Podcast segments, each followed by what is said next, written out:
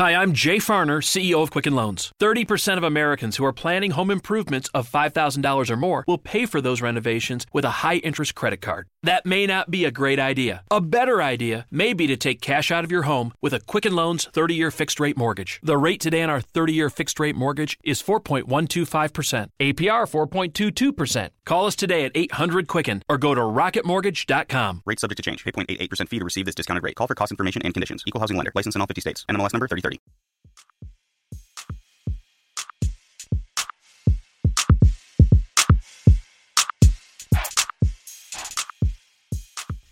All right, you're back in the DFSR. It's an NFL podcast. Today's Friday, November 9th. I'm Doug Norrie, that is. James Davis. I feel like I live in the DFSR today, buddy, with all the DFSR related content we're shipping out right now. Oh my goodness, picks for basketball already up. Uh-huh. NBA podcast just went up a little bit ago. Mm-hmm. We pivot right over to football. We've got you all covered here. DFSR.com slash deals will get you started. That's optimal lineups for NFL, NBA as well. We covered all in the one subscription package. Go check out our, our members only premium chat. People love to talk sports in there all day long. We're in there most evenings with basketball, definitely all day Sunday talking football. Um, it's one of the uh, biggest value adds we think we bring uh, to the DFS community. So go check that out. DFSR.com slash deals will get you started full suite of tools uh, for FanDuel and DraftKings. All right, uh, we're going to break down Sunday's game by game for week 10. We'll go through um, kind of some of the, and not as much injury news this week as there has been in, in previous weeks. If uh, there was a couple things hanging out there, but most guys are just like limited in practice, which is usually code for going to play. Uh, So a couple questionable tags, a couple guys we already know are out. And if you want to go back and listen to some of our cash game thoughts, go check that out. Uh, we put that out yesterday on the feed. We'll, we'll, we'll kind of we'll nod to some of those guys that we talked about here as well. But we're gonna get into this because there's a lot to discuss. Redskins go in and play Tampa. Tampa is three point home favorites. They started at one point home favorites up to three. Uh, the line moving away, actually just moving in the wrong direction, the, moving in directions for both teams. So up on the points for Tampa Bay, down on the points for Washington. It wasn't things that moved across the board. Where do you stand? We talked about Fitzpatrick at length here. Um, uh, for the cash game articles, I don't, cash game podcast, I don't think we need to to- totally go back and, and talk about No. him. But I give your overall thoughts from a bit more than DFS you did. perspective. Like Mike Evans right now is a guy that's showing up in some of our optimal lineups. I get why because the the the targets we have on him do reflect the targets that he's sort of seen this year, and he's coming off a 10 target, one for 16 for performance last week that is legit as bad as you can get on 10 targets. Would you feel comfortable if you're staring down Sunday, 1 p.m. Eastern, and Mike Evans at 7,500 is in your FanDuel lineup? I feel okay with it. I think, you know, I was going back and looking at Evans because I also noticed the same thing you did. And he was actually pretty efficient in those first three games of the season when Fitzpatrick was throwing to him. Uh, in those games, he was, I mean, he, incredible 17 for 19 in terms of conversion in the first two games, and then went 6 for 11 in the following one. And, you know, Evans has been always one of these guys that we look to as a terrible conversion guy, but that was also with Jameis Winston, a much less accurate passer than this current incarnation of Ryan Fitzpatrick. So, I, it, I you hate to see it when it goes one for ten, but I do think that that will be the outlier going forward rather than the rule. And I think you know something more in that you know 60 to 65 conversion percentage rate is where I would project him. And I think if that's the case, and you think he's going to get 10 targets, then I think you probably play him. What about they have some other pass catchers that I find to be interesting, and I think other people will this week as well. Especially you know, look at Adam Humphries. Adam Humphries actually from a from a conversion standpoint was the, the legit opposite of Evans last week. He was eight for eight, Yeah. caught caught two touchdowns. The week before, uh, where Fitzpatrick came in uh, late in the game and just lit the world on fire for like a quarter and a half of the of that one, he was seven for he had ten targets, seven, caught seven balls for seventy six yards as he a like is he firmly like just jumped over DeSean Jackson in terms of like who the actual wide receiver two is. I get that Jackson uh, lines up for. I know I take that back because in week eight uh, Humphries actually outsnapped him. Uh, let me just look. I can look at this real quick. One second. Um, it- Humphries outsnapped him that game. The targets have been there. Is he a guy that like he's only thirty nine hundred on FanDuel? Yeah, he actually yeah no actually I take this back. 5,700 I, on I, I, I'm fully I'm fully back around on Humphries here. He outsnapped Jackson 55 to 32 last week as well. Is he just firmly in the wide receiver two category? He's only 3,900 on Draft DraftKings. Strikes me as like maybe just a possession cash guy. Yeah, I think you play him. I think 5700 on FanDuel is also a totally reasonable price tag. And I think, yeah, the point about Jackson, you know, we were making this early in the season, basically asking the questions can your number one and two receiver really be DeSean Jackson and Mike Evans? Because both of those guys historically, they're kind of the same receiver, except for Evans is a much better version of it than Jackson is. And, you know, we've seen recently you know Jackson, first of all, not getting targeted very much, and even when he is, not doing a whole lot with it. Um, you know, basically since that Atlanta game, he went four catches for on nine targets, two for four, three out of eight, and two out of four. Like it just doesn't seem to be an aspect of the offense that's working particularly well. So, while he was also much more efficient with Fitzpatrick under center to start this season, I think that Evans Humphries pairing is a lot more like a like a Diggs Thielen or you know one of these teams or even like Woods and Cooks or something uh, where you kind of match a possession guy with a deep threat, and I think that's where this team will probably be headed going forward. Yep, and like I said, I'm just encouraged about the snap count. If he's just going to outsnap him, you know, yeah. one and a half to one or whatever the, the, number ends up being, that is worth something. Uh, and I think that you know I bumped him up to eight targets for this week, which I don't know that seems conservative and probably a fair number based on the last couple weeks. And at 3,900 on DraftKings, he's a guy that now all of a sudden is starting to pop up into some top lineups. OJ Howard, we talked, uh, uh, you know, we know week to week tight end is just a disaster. We talked about Doyle as being our easy play, but is Howard's touchdown like the touchdown equity you get from him, especially because he just does seem to be a target near the red zone, is that enough to consider in cash games? Or I mean, GPP only definitely have to at least consider him based on the touchdowns. Yeah, you consider him based on the touchdowns and understand that you're paying up for a guy who the target share probably isn't there for, like at least relative to this price point. Like, just imagine there was a wide receiver for sixty five hundred dollars who is getting targeted four and six times a game. You just wouldn't consider it uh, tight ends, while obviously we hold them to a different standard because they just tend to be worse overall, I just don't see any reason to play him over, I mean, for cash over someone like Jack Doyle or something. And I also think for big tournaments, a lot of people are going to have the same idea. And therefore, you're not really getting away with as much. Like, if you thought he was going to have 1% ownership or something, sure, you just play him and hope it's the week where he catches two touchdowns. But I think he could be overrepresented in the pool anyway. And in that case, I'd rather fade him. I think I get more you know good positive separation from the field by fading a guy who's not a very good value in my mind.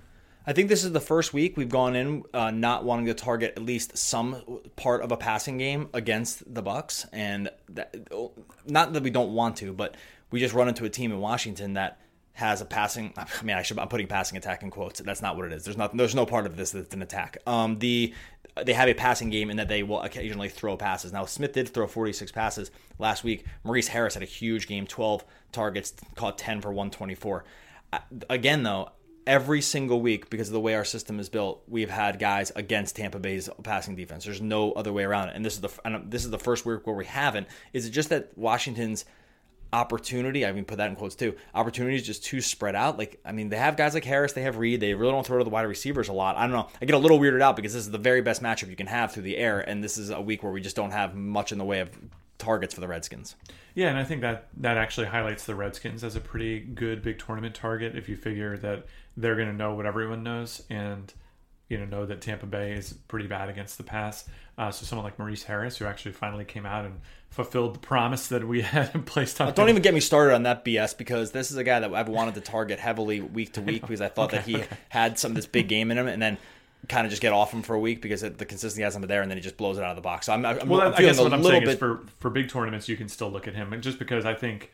Given that he didn't get in the end zone, I mean, it, certainly people will be aware of him, but the heavy target share and the the fact that that game is possible and the fact that he's going up against one of the worst passing defenses in the league means that if there's someone on this team you might want to think about, uh, it might be him. And the other guy, oh no, never mind. Yeah, well Jordan Reed, I think you might have mentioned him already too. But I think we, I think there there will be a big Jordan Reed game at some point, uh, just based on the target share too, and now the decreased price, and I don't see any reason why this couldn't be it too. So yeah, um, reason to be concerned on Reed uh, from last week. The only thing that I'd be, and it's a guy I wanted to be bullish on in the past. Uh, he had 37 snaps. Vernon Davis had 32, and Davis actually out was out targeted seven to six over Reed. It's mostly the snaps that I look at there. Um, if you're going to start splitting tight end snaps in those tight end sets, yeah, that kind of kills be, it for everybody. Mm-hmm. Yeah, he's not going to be in the field as much. That just is that can just be death obviously for your fantasy production. All right, let's move on. Saints, another real uh, pretty game that we're going to want to highlight here. Saints and the Bengals. Saints right now five and a half point road favorites after a huge win against the Rams last week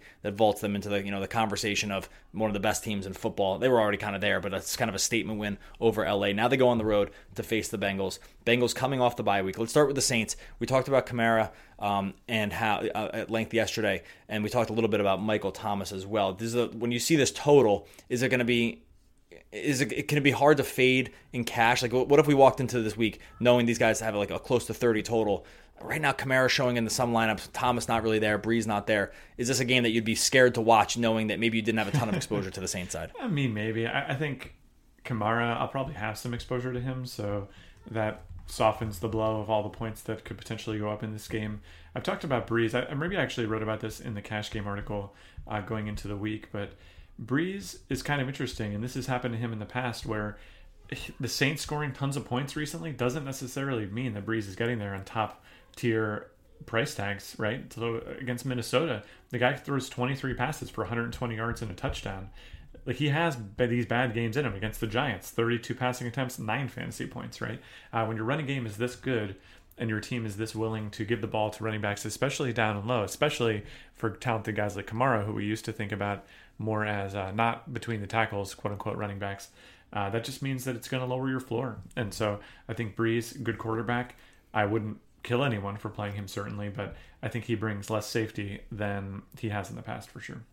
I think you'll see Thomas's ownership a little bit higher than maybe it should be, just based on last week's performance. Uh, I'm trying not to auto overcorrect on that. Uh, they do do tend to throw the ball less now that they have the two running backs, like you said. Now that they have the two running backs firmly in the mix, they did they signed Dez Bryant in, uh, over the course of the week. I do not know if he's planning on playing this week. Um, I know he's on the team now. It's a very interesting signing, bringing him to a. It'd be interesting to bring Dez into a situation where the team is solidified. There's clear hierarchy of who is the who are the best players in the team, like something that he really never had in Dallas with like basically a Hall of Fame quarterback. It'll be interesting to see how he responds because he's always been like so you know obviously an emotional guy and was not in a good situation for a guy with his temperament, and now walks into the completely opposite situation of the Saints. I'm not saying target him in DFS, but I am interested to see how he kind of like meshes with this team, not having had this situation for his whole career. Uh, on the Cincinnati side, New Orleans is a really interesting defense when you look at it from sort of like a funnel perspective because they have been awful, one of the league's worst against the pass this year. They ranked 29th in DVOA, and then they rank third against the run. Um, it's really pretty rare that you see a team I mean, I'm going to use these these words so good against one aspect of the game and so bad against the other. Do you think it's these things are kind of anomalies like that? You know, just the nature of the game kind of like pushes a team to be better against one thing than the other, or is this like a, a, situation where like okay, well we can't target Joe Mixon, but we can target the whole passing game? Like, what do you see when you when how do you, how do you kind of interpret numbers like this where they're they're just so divergent for the same defense? Yeah, well, when numbers are so divergent for the same defense, I tend to lend credence to it. I think that oftentimes teams know their strengths and oftentimes it becomes this game of cat and mouse where the other team knows their strengths as well. And so in some ways it becomes sort of a self-fulfilling prophecy where then opposing teams will you know kind of just switch up their game plan and then only run in the most, you know, quote unquote obvious spots, let's say, and then the other team knows it's coming and that drives down the yards per carry further. Uh, I will say with like Mixon in particular, we saw this against Tampa Bay, who appeared to have one of these divergent defenses early in the season. And it just turns out when Mixon and Cincinnati wanted to run on them, they just did anyway. they just went out there and Mixon touched the ball 24 times for 138 yards and two touchdowns. So I don't worry. I, I guess you want to consider it you want to consider it particularly in light of like the implied game script here. And I think given that Vegas has the Saints as five and a half point favorites, that ten- leads me to believe that uh, Cincinnati will probably spend more time passing the ball. Yeah, and then on the passing side, we obviously AJ Green is going to be out this game. We talked about Tyler Boyd and maybe you know reasons to be bullish and maybe reasons to be also bearish in the same in the same token with Boyd. Um, this is a Saints defense has allowed a lot, a lot of air, excuse me, a lot of yards through the air this season. Um, it will be a little easier for them to hone in on Boyd here. What do we make of the rest of their passing game though? Because AJ Green and Boyd have dominated the the, the overall target share for this right. team. You do lose a lot of targets in Green. We talked yesterday about how you really can't just transplant them all onto Boyd, but what do you get from guys like John Ross? I mean, Alex Erickson, that's hard to even say that name. I, the, the tight end situation has been weird. This is a weird team. I, I had difficulty redistributing the targets because I don't want to put, you can't give Boyd 20 targets. Um, but I did have a little difficulty sort of redistributing some of where the passing is going to go in an obviously good situation against the Saints. Yeah, I think this is a hard thing to do in general uh, when you don't have pre existing precedents for guys that were already like, you know, like uh, the, uh, the easiest way to do this is when a team has three receivers that they're already throwing to with some yep. amount of regularity, and then one of those guys goes down. That tends to mean an increase for the other two. In the case of the Bengals, where it was really just two guys in Green and Boyd that were garnering most of the target share, and then you have guys like John Ross. People can say as much as they want, but the guy had one target last week and no catches, right? So um, any any play of any of these guys, like you know, guessing and trying to figure out if you're going to be the one who figures out who's going to step in and get all these snaps and targets unless you're a team insider or something like that. I think it's it's basically total speculation. I mean, Alex Erickson at least had the four targets against Tampa Bay, but he's just done actual nothing when he's been targeted this season too. So I don't know. I, I don't relish the thought of trying to play any of these non Tyler Boyd related receivers for cash game purposes. And this is all to say, it wouldn't shock me to have one of these guys have a huge game in playing catch up, right? Like if they're going right. to be, playing from behind and they're just going to have to pass, um, to have one of these guys have uh, you know a seven for ninety game, and I would and I would consider that to be a big game at their all their current price point outside of Boyd. All the rest of the guys, like a seven for ninety game out of any one of these other guys, would be tantamount to uh, excellent value and just trying to figure out who that guy is going to be. Uh, maybe mm-hmm. maybe it just means you see even more Joe Mixon in the passing game. They've been willing to throw to him a lot. Um, so maybe you know what the lack of running he possibly gets just turns into playing catch up and getting balls out of the backfield. I still want to be sort of bullish on Mixon here because I think he'll see the overwhelming amount of running back snaps. And I get why our system is kind of giving him a downgrade because the Saints have been just so good on defense against the run this season. All right, let's move on. Patriots go in and play the Titans. Patriots are six and a half point favorites. They have injury tags all over the place here.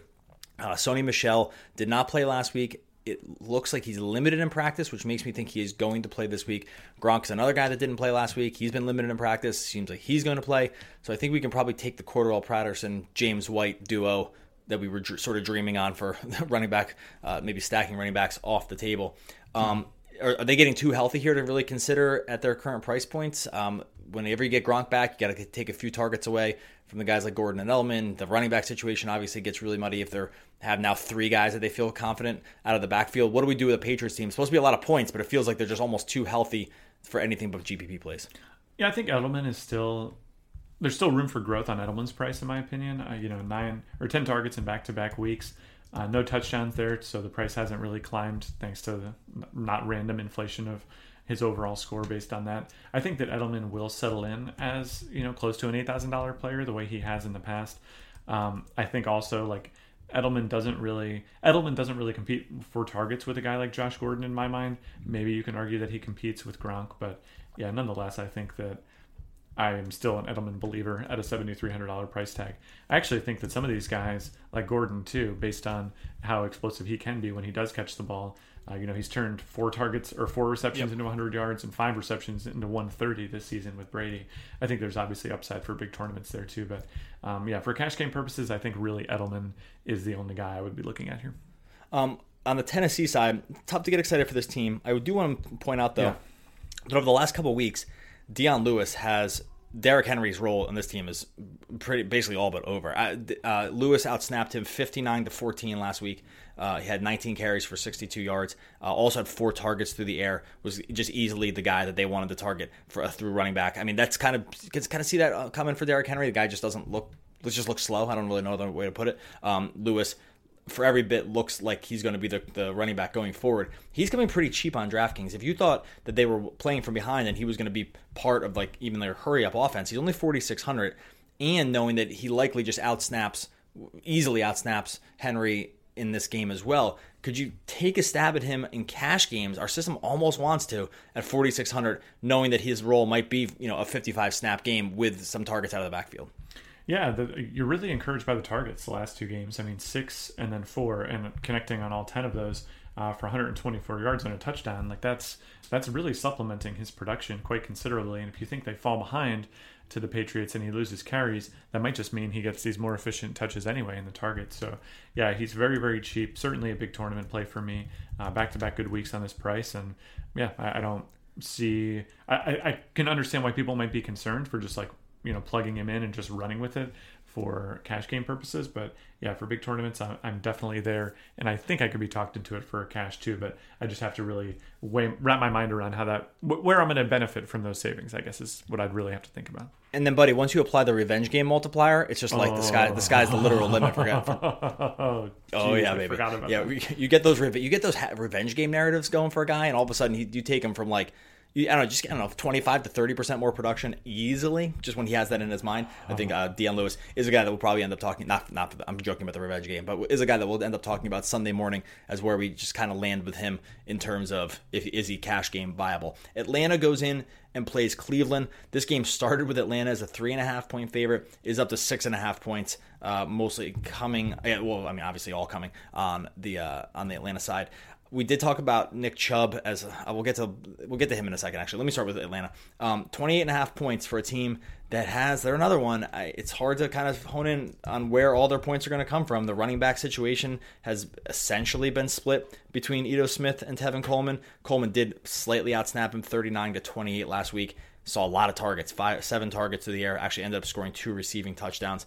Uh, it's funny too because that's been mostly been Ito Smith's role leading up into that. But it's hard to trust the running back situation. And then obviously Julio Jones finally finds the end zone last week, goes for seven, one twenty one on a touch. Ridley gets there too. This is another one where the guys have been consistent, fairly consistent. Not Julio with the touchdowns, but everyone else with the production, fairly consistent in terms of their opportunity, and the prices have come up. And when you look at this team, is that can you really just kind of hone in on one place where you'd like to spend? Because it strikes me as another game with a high total where I'm just not exactly sure how safe I feel for cash games for any one of these guys. Yeah, you know me. I mean, I, am no fan of wanting to play running backs in unclear situations like this where people are, you know, splitting touches. And I get that Coleman's been, it's kind of been weird because Coleman historically was the guy who was carrying the ball more and not getting the passes out of the backfield. But now He's splitting the carries, but he is getting the, at least last game did get the targets out of the backfield. So it's hard to totally know what the plan is going forward.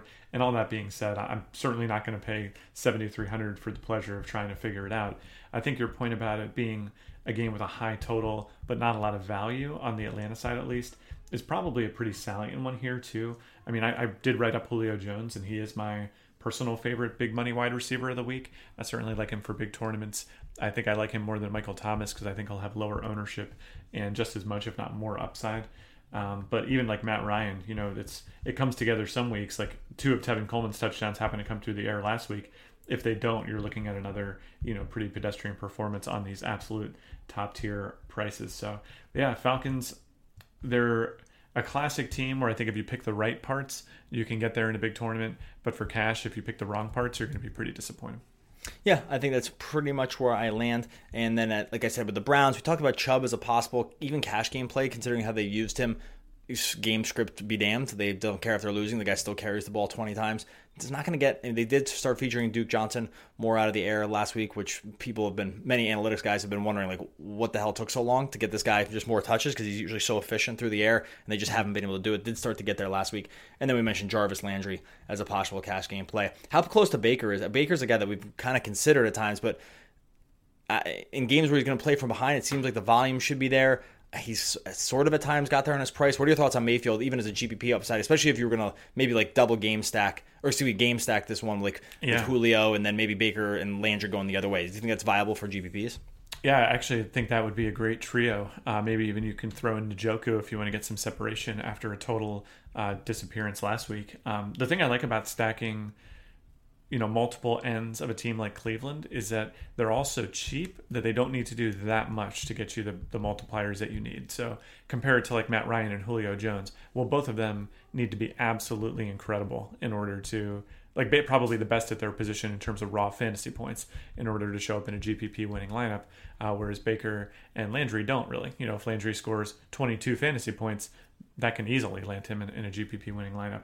And I think that's that makes perfect sense to me. Um, I think with Mayfield, you know, the problem with him for cash is that, like we wrote up, I think there are, are probably safer, just generally better options at a very similar price tag, like Fitzpatrick and Trubisky. But yeah, I think for big tournaments, a Cleveland stack gets you a lot of separation and, and maybe some upside too. Um, moving into Cardinals and Chiefs. Chiefs with as big as a home favorite line you're ever really going to see in football. They're 16 and a half point favorites against the Cardinals, who are actually coming off a bye. Uh, I mean, the Cardinals are just hashtag horrible. But um, right now, Chiefs with 33.25 uh, implied, uh, 33.25 implied total. And we talked about what this means for how you kind of kind of attack cash games when the game when the game could look like it could be completely out of hand. I mean, even by halftime, that's how just how good Kansas City's offense is. Is it is it too risky to kind of start running even the running back? Because like Hunt is obviously a volume guy and is as good as any running back in football at this point, and with the threat that he might not see the fourth quarter, how risky is this situation? Plus the passing game, like is it, is this a situation where the line is going to dictate a risk that is maybe just not acceptable for at least for cash games? I mean, for me, the passing game is just almost already too overpriced, even if I wasn't concerned about the line. So, guys like Hill, uh, Kelce, Mahomes, I'm just not confident that any of these guys is going to maintain these prices over the course of the rest of the season. I mean, maybe they just do based on popularity, but Tyreek Hill's is a $7,600 wide receiver who's had nine targets in the last two weeks. Like, right. what are you doing? Like, you're going to play him over Tyler Boyd with no AJ Green? Like, you're just not going to play him. Uh, and likewise, Kelce at 8,000, you know, he's been the best tight end from a fantasy perspective, no question about it. But again, if, if I'm going to pay $8,000 for someone who catches balls, do I need a guy who's only had double digit targets once in the last five weeks? Like, just probably not, right? I can probably just get someone who gets targeted a lot more. Uh, so, you know, all good players, really, really good offense. The passing side is overpriced to me. I think you can make a strong case for Kareem Hunt. Uh, he was heavily owned last week. He was excellent. He's going to score a lot of this team's touchdowns when they get close. And 9,000 also just might be too much. If you take the 18 touches he had last week as a reasonable proxy for what you might expect in a game that they're slated to win by 17 points, uh, then you might just not want to do that either. So uh, I think Hunt is the most attractive to me, and I probably still will look elsewhere for my cash games here. Yeah, um, on the Arizona side, look, they're huge underdogs. Larry Fitzgerald did finally see a double-digit target game uh, before the bye in Week Eight. He had twelve. Tar- I just had it in front of me. Shoot, uh, he had twelve targets. I think he actually ended up getting into the end zone as well. Yeah, twelve targets, 102 yards, and a touchdown. Is I mean, is there any case to be made for him, like in a game where they're going to be playing catch up? I mean, I've, we've been wanting for David Johnson to get targets. It just hasn't really materialized over the course of the season. He only saw four targets last week. Is this are they just too big underdogs here, or is like is there some scenario where because KC has allowed a lot, allowed a lot of yards and a lot of points this season, they just have just done it because they just give the ball back to their team over and over and over again because they keep scoring touchdowns. Um, is there upside at all on some of these Arizona guys, knowing that they're going to have to definitely put it in the air at least a decent amount this game? Yeah, I think there's clearly upside. I mean, I think you could even make a case for someone like Larry Fitzgerald for cash. Uh, 28 targets over the last three weeks, touchdowns in each of the last two. Obviously, the targets are not as good as they used to be back in the old days, Doug, before we were fathers, let's say. and, uh, right. uh, Fitzgerald was actually, you know, turning 10 targets into 150 yards or whatever. But yeah, I think he's still playable. And, and 5,800 is very, very cheap for a guy averaging nine targets a game right now. All right, moving in into. Oh, sorry, what'd you say? Uh, just in the last three games, I wanted to say he's not averaging that on the season, but. Bills go in and play the Jets. Oh boy, you got to right, be a real next. football fan to want to tune into this one. Uh, like and uh, Sam Darnold, Sam Darnold, I believe, has been ruled out for this game, and they are the Jets are still. Let me just make sure about that with Darnold. I guess he's questionable right now. The uh, Jets are still seven point favorites against the Bills, who I mean, just couldn't be worse. Now, there was a hilarious note come through Twitter this morning that says the Bills declined to name a starting quarterback uh, this week this uh, for this Sunday.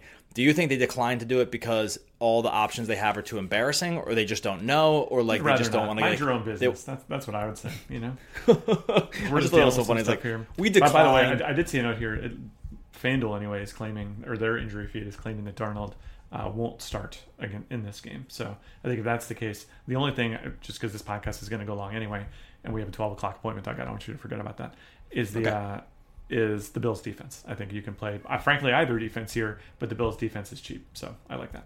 Yeah, I don't mind the, and the Jets defense as well. I mean, this Bills team can't do a single thing on offense. They, they the, the sites have price corrected for when teams play the Bills. Uh, that being said, we still have the Jets as the highest overall projected defense of this week. They are 3,400 on DraftKings, which again, that's expensive. And there's uh, a couple other cheap options that we probably end up, usually end up defaulting, at least on DraftKings, to go a little bit cheaper. Uh, Jets are, yeah, 4,900 on FanDuel, probably a little bit too expensive. And this is still the Bills, and they are implied for 14.75 points. This team, it's just, it's got to be uh, embarrassing to do it. Now, Jets, uh, what last thing with Darnold not probably not going to play, and actually their wide receiver core is getting fairly healthy with getting guys like an and Anderson uh, back into the mix. So I'm just not sure there's a lot to like. And they uh, last week we, we kind of were wondering about what was going to happen with their running game once Bilal Powell uh, went down with injury. Elijah McGuire did get some get got some more attempts last week and was actually oh no sorry never mind he got more he outsnapped Crowell 36 to 23 uh, and didn't just didn't really do enough to make it worth worth your while. Bills defense still pretty good on defense. All right, let's move on. Uh, Detroit goes in and plays Chicago. Chicago six and a half point favorite. We saw what happened with them last week when they were big favorites in the game and how they kind of wanted to use Jordan Howard. He ended up scoring a couple touchdowns. Was not very good otherwise. Like just doesn't catch any balls to the air. Uh, really ended up with 14 carries, 47 yards, but got those two touchdowns. Do you think we see another game where he has he can get toward 15 or 16 carries? And I'm not. Sure, does it even matter knowing that they don't use him through the air? And uh, Tarik Cohen still did outsnap him last week. Now, and we're in a place now where you can just get viable running backs that aren't in timeshares at that price tag. So I'm not going to bother with the Howard Cohen dance this week. Uh, Cohen or Howard was in like our FanDuel one lineup for a while. I think that lineup wound up being the number two overall lineup. But after seeing what happened against Buffalo in what rated to be a very similar game script, I'm not enthusiastic about playing him and his potential 14, 15 touches uh, in a mid $6,000 price tag. And we mentioned Trubisky as a guy that if he can get there with his legs, uh, he's a very fa- he's a viable fantasy quarterback, yeah. and he just has to get there through the running because the passing is never there in enough volume uh, for it to really matter. Only other injury news for them: Allen Robinson, who I believe sat out last week, is on track to play this week, uh, which basically just ends up spreading around their targets a little bit more. They haven't turned any of their receivers into like what even really wide receiver two uh, eligible kind of guys. They just they just don't have a prolific enough of a passing attack. And then we talked about Marvin Jones as a still uh, a possibility. Even Kenny Golladay, just going back to that well in a game where they're going to play catch up. It's hard to imagine the Lions playing worse than they played last week, um, at least through the air. And famous last words and all because Chicago's still a pretty good defense. Jacksonville goes in and plays the Colts. Colts right now minus three home favorites, uh, which is basically saying Vegas sees these two teams as fairly equal. It looks like Leonard Fournette is going to play this week. He's been he's sat out for a while because of injury. We've seen the Jags not really care too much about like guys' health or whatever because they just will. This guy's been hurt with a hamstring, and then they'll just go back out and just pound the ball with 22 carries or whatever. But now they have Carlos Hyde there. They've they played TJ Yeldon enough. I mean, is there any reason to be bullish at all on Fournette, or is this kind of again a wait and see approach? With what Jacksonville plans to do. I only say that because in the past they've seen to be negligent about what it means to just what you should do with your running back. So I'm not confident they changed their ways. What are your What are your thoughts on Fournette here? Yeah, Fournette.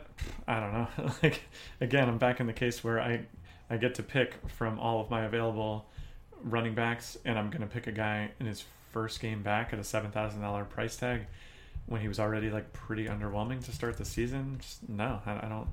I don't want to do it. That's my take.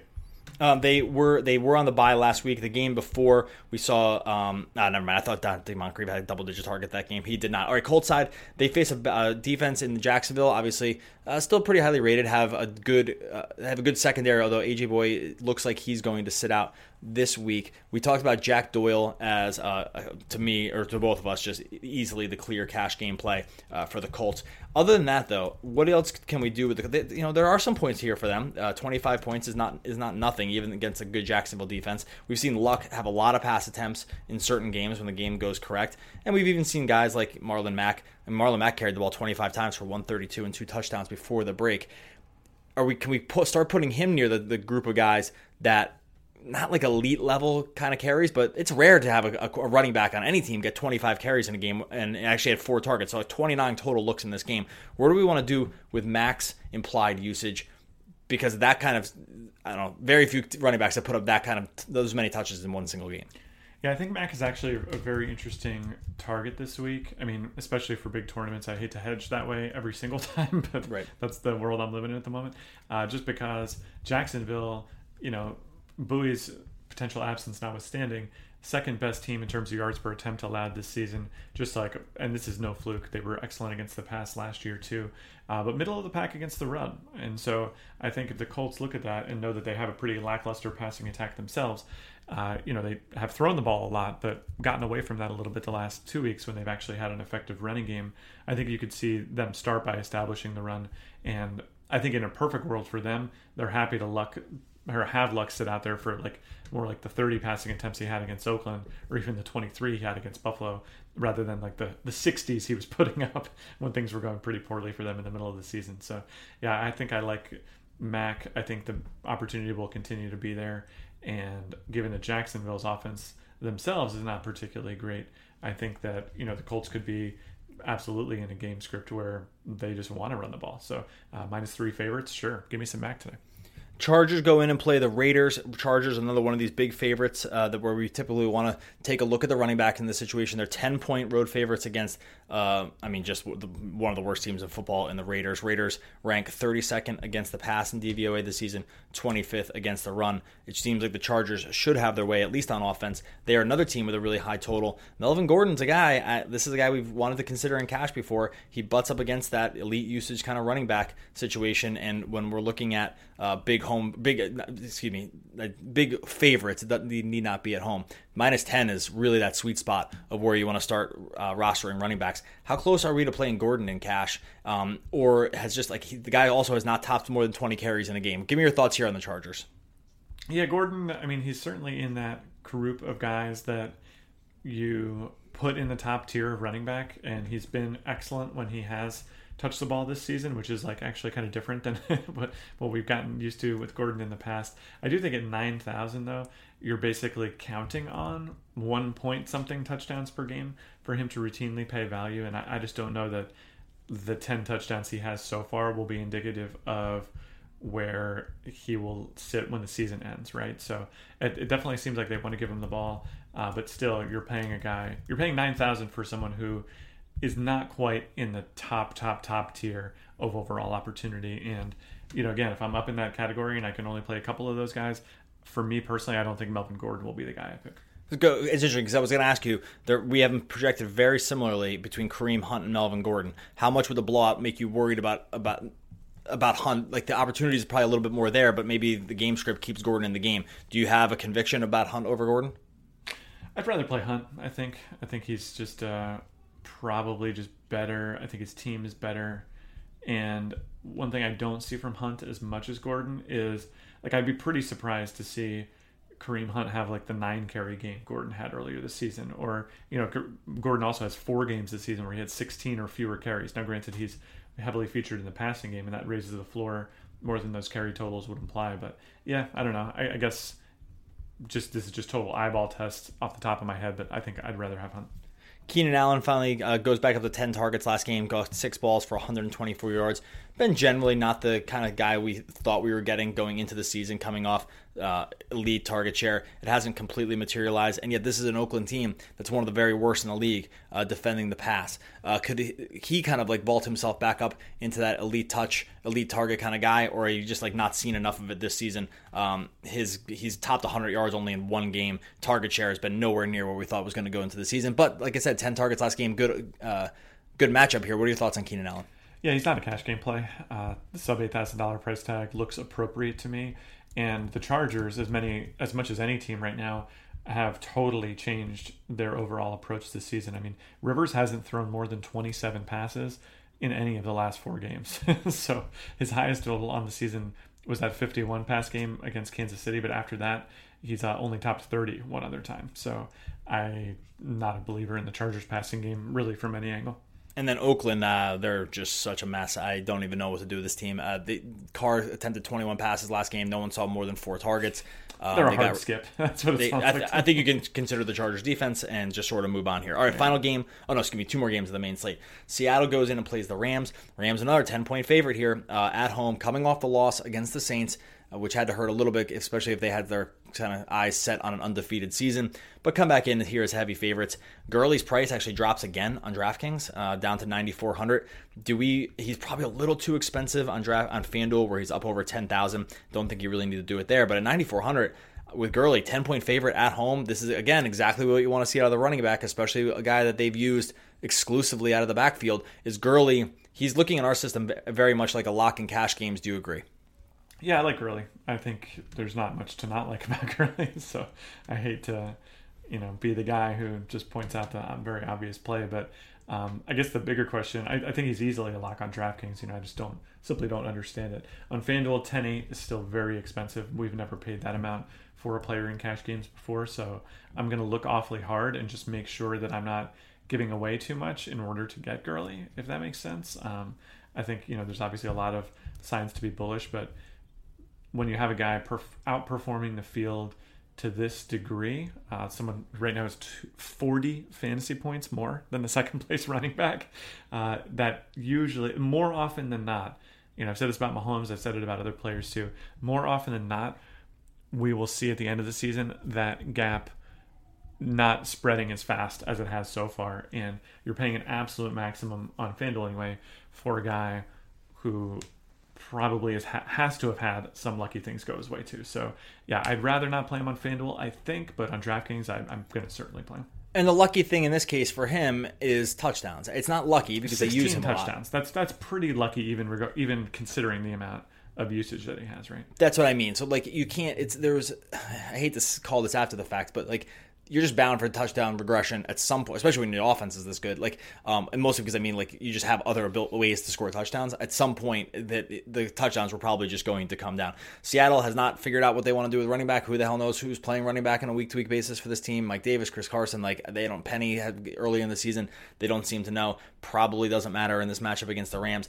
I will say for the Rams, very cheap on DraftKings for defense. 2400 for this defense on DraftKings um, in a game where they, they should control um, and they could force uh, Russ into some mistakes. Well, Russell Wilson obviously just not, not even running the ball anymore as a quarterback. The 2400 uh, looks pretty enticing for the Rams defense uh, in a game they probably are just feeling like they want to come back and win after the loss to the Saints.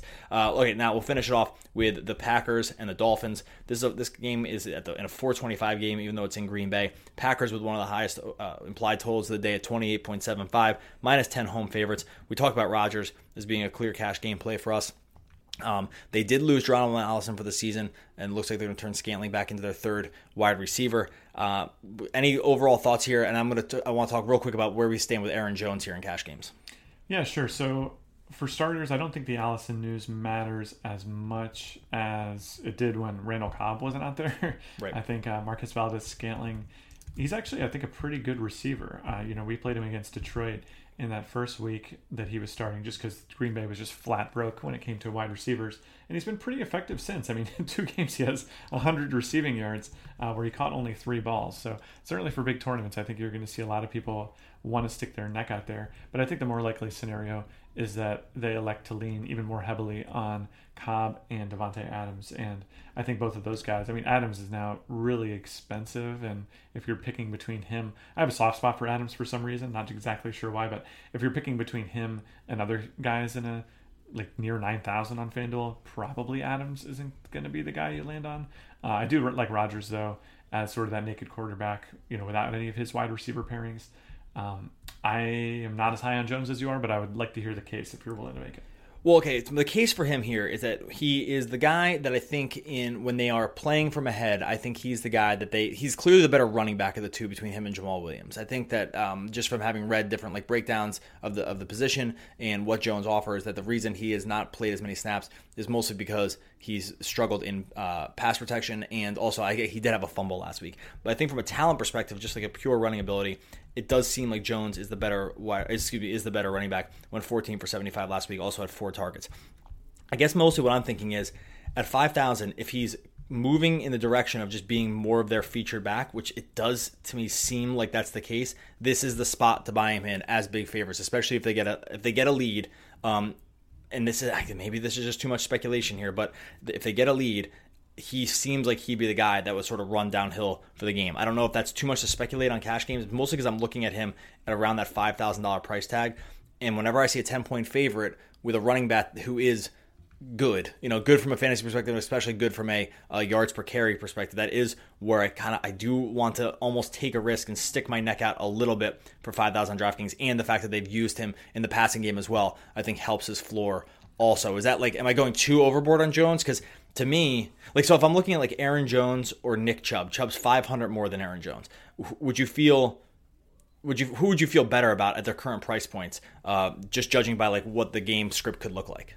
Yeah. Okay. So a lot to unpack there. I think for starters, I don't know that there's any real evidence that they're using, going to use Jones more in the future than Jamaal Williams. They've actually been on a pretty consistent timeshare, and even last week, uh, Williams touched the ball nine times and Jones touched the ball 16 times. So, you know, if, if you can, that's just like classic two down back territory, right? It's two thirds of the overall touches that were apportioned to the running back. The prior week, Jones actually had a, a bigger share of the overall rushes, and uh, Williams saw no targets. So I think it's just been basically fluctuating based on matchup. And I think they probably see Jones as the better, you know, just between the tackles back, but it just really hasn't meant that much this season, right? I mean, yeah, he's gotten some carries, but I think the plan in Green Bay is just not really to run the ball all that much. Uh, yeah, sure, Williams was carrying the ball more this season, but there were just a whole stretch of games. I think it was basically since week two where neither Jones nor Williams carried the ball more than 11 times. And so, yeah, you like to see the carry increase, the raw absolute carry increase from Jones last week against New England. Uh, but that was kind of an across the board running game increase for Green Bay. And I guess the big question is, do we think that's the plan for them going forward? I don't know. There's a lot. There's a lot that needs to go into. I think there's more speculation than I feel comfortable with because you're projecting a continued increase for Jones in terms of just raw overall touches, and I don't personally think that's appropriate. Um, I think starting with where he was, like averaging the last two weeks, I think is you can make a reasonable case for it, and then you're probably looking at like a 14 touchback. I think in that case, I'd probably rather play Chubb I'd probably rather play neither. but if if I had to pick between the two, I think I I, I like Nick Chubb and Cleveland's you know bullheaded insistence on giving their feature back 18 carries a game. Yeah, I think I'm, I'm definitely more bullish on Jones here than I get, and I'm having trouble making a clear case for it because it's mostly just like a gut feel, and I know that's never a great way to go about things. All right, we're gonna get out of here. DFSR.com is the site. DailyFantasySportsRankings.com slash deals gets you uh, a free seven day trial to our projection system powered by our good friends over at Lineup Lab. So if you sign up today, it's obviously going to take you through uh, all of Sunday's games and cover you for NBA along the way. So go check that out. DFSR.com slash deals. Get you started. Buddy, enjoy week 10 in the NFL. I'll talk to you next week. Oh, I will.